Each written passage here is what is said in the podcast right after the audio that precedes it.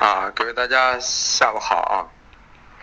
今天下午行情啊出现过一次恐慌性的跳水，这就是一个行情在一个过激行为下的一个多头的一个啊一个一个获利了结之后形成的一个格局。但是它今天的跳水它不太会直接跳下来，因为整个格局在上拉的过程中没有完全的完结，或者说还没有完全的就是说啊出局。因为在这样的过程中，盘口还会出现反复啊，啊，也这是一个状态。今天而且下午打下来之后还有增仓的嫌疑，所以这个盘口还会在这里有一次到两次的一个争夺啊。所以说我们说了，强的品种咱们只能平多头啊，少平不要紧，千万不要去布空头。而弱的品种呢？可以在这个过程中呢，当强势品种趋缓的时候，可以去布空头，反而呢有获利的空间啊。这就是一个强弱之间的操作习惯，所以我说的习惯啊，比价格更重要啊。那么豆粕菜粕啊，如果早餐所说，因为是一个震荡上行的格局，那么短期之内就是说啊回调下来。做中中中短线的人可以平仓，然后下来再买，长线的人时间，那么那长线的人就一定是在底区已经一次性布好仓了，现在就是设好止盈去等待啊。那么反过来那个中会去做啊，这就是这个市场的行为。那么反过来中旅游豆油虽然今天给过了一次啊假摔的信号，但是完了之后呢，在菜油的影响下啊，还拉出了高点啊，原因就是因为这次的上升就是菜油带动了。带动了豆油和中榈油的一个上升啊，嗯，是这么一个情况。所以说假摔之后盘口迅速的就走出了一个上拉格局啊，是这样的一个，这就是说明油脂暂时呢，我们预计到了高区，但是呢不能轻易的去做空啊，是这么一个状态。因为你把握不住啊，空进去之后随时的这个下跌什么时候来临？像今天谁也没想到下午开盘会杀一波急跌，现在你更没有想到会拉起来，所以说。前面没有主动去空的人，那么追空的人现在就不挣钱了。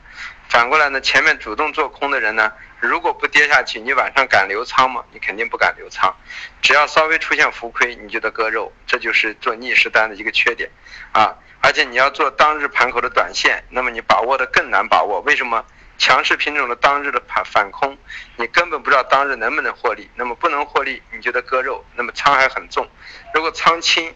去做当日的短线又没有价值啊，所以这就是豆粕和油脂的一个关系啊。那么反过来黑色啊，黑色三个煤呢，今天都出现了一波极探行情啊。所以我说呢，我们现在把多头出掉了。那么到现在为止，我们的多头的出仓点都比现在的价格要高。那么就是。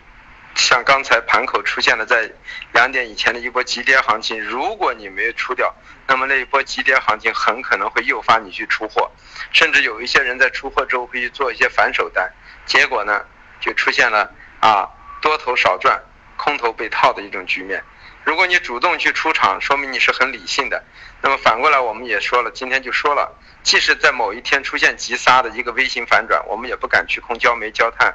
动力煤，我们空什么？铁矿螺纹，啊，那么铁矿螺纹到现在的为止啊，都比早晨开盘之后的价格要低很多，啊，但是呢，其他三个品种接近早晨的开盘区域啊，所以说呢，我们说铁矿螺纹啊，适当的可以布一些空头，啊，是没有问题的，现在看来是正确的啊，虽然没有达到我们预计要布的仓位，但是因为在这块区域我们还不能确定焦煤、焦炭、动力煤啊啊就会调整。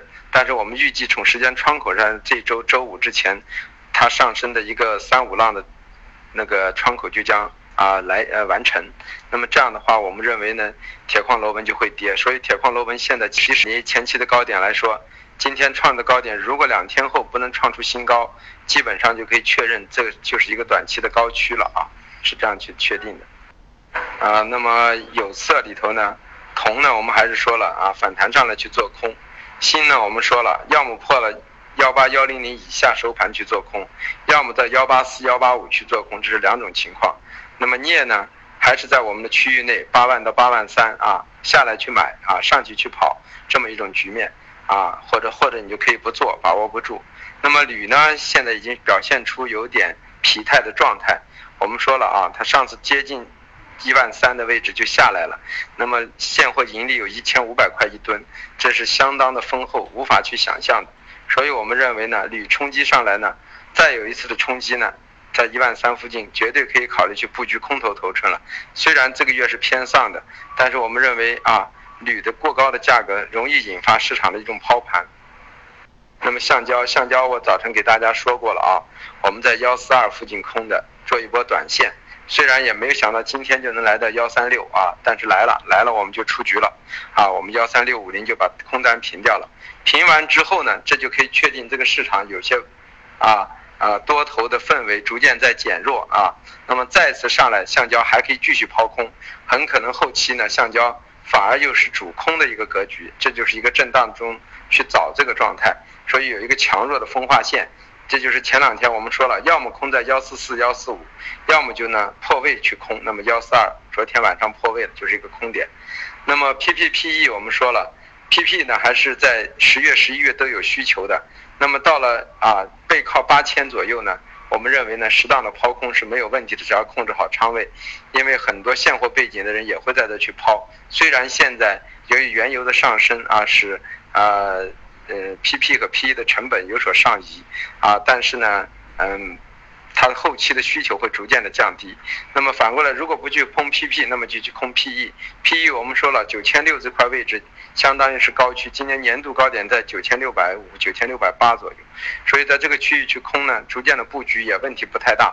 因为我们认为，随着后期的推移啊，塑料逐渐会走出一个高点，然后进行回撤，因为它毕竟是。越往后推移，需求就越来越淡，但是这种布局呢，一定是仓位要控制好啊。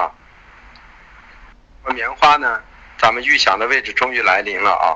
我们说了幺四七到幺五零这一带，那么今天达到幺四七、幺四八这个位置呢，我们个人认为呢，可以逐渐的去布局一部分多头。虽然短期形态有点偏弱，但我们认为这可能是一个啊一个一个复杂四浪中的啊五浪中的五四浪的整理。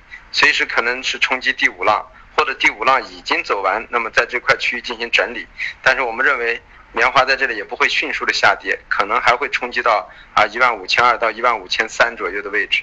如果再来这块位置平掉仓之后呢，啊棉花就可以主要以做空为主了啊，是这么一个状态。我们今天就到这啊。所以呢，前两天我们是啊豆粕菜粕的多头啊，呃嗯那个。焦煤、焦炭啊，啊，动力煤的多头是吧？呃，然后呢有镍的多头，那么今天呢像镍的多头，呃，焦煤、焦炭、动力煤的多头啊全线出局，啊，连菜粕的多头就减了一半，因为菜粕我们本身的量也很小，因为菜粕是被豆粕带着走，但我们豆粕的多单啊必须维持原状态，并没有走，啊，反过来就是说呢。呃，空了一些铁矿啊，空了一点螺纹，啊，空的橡胶减掉了。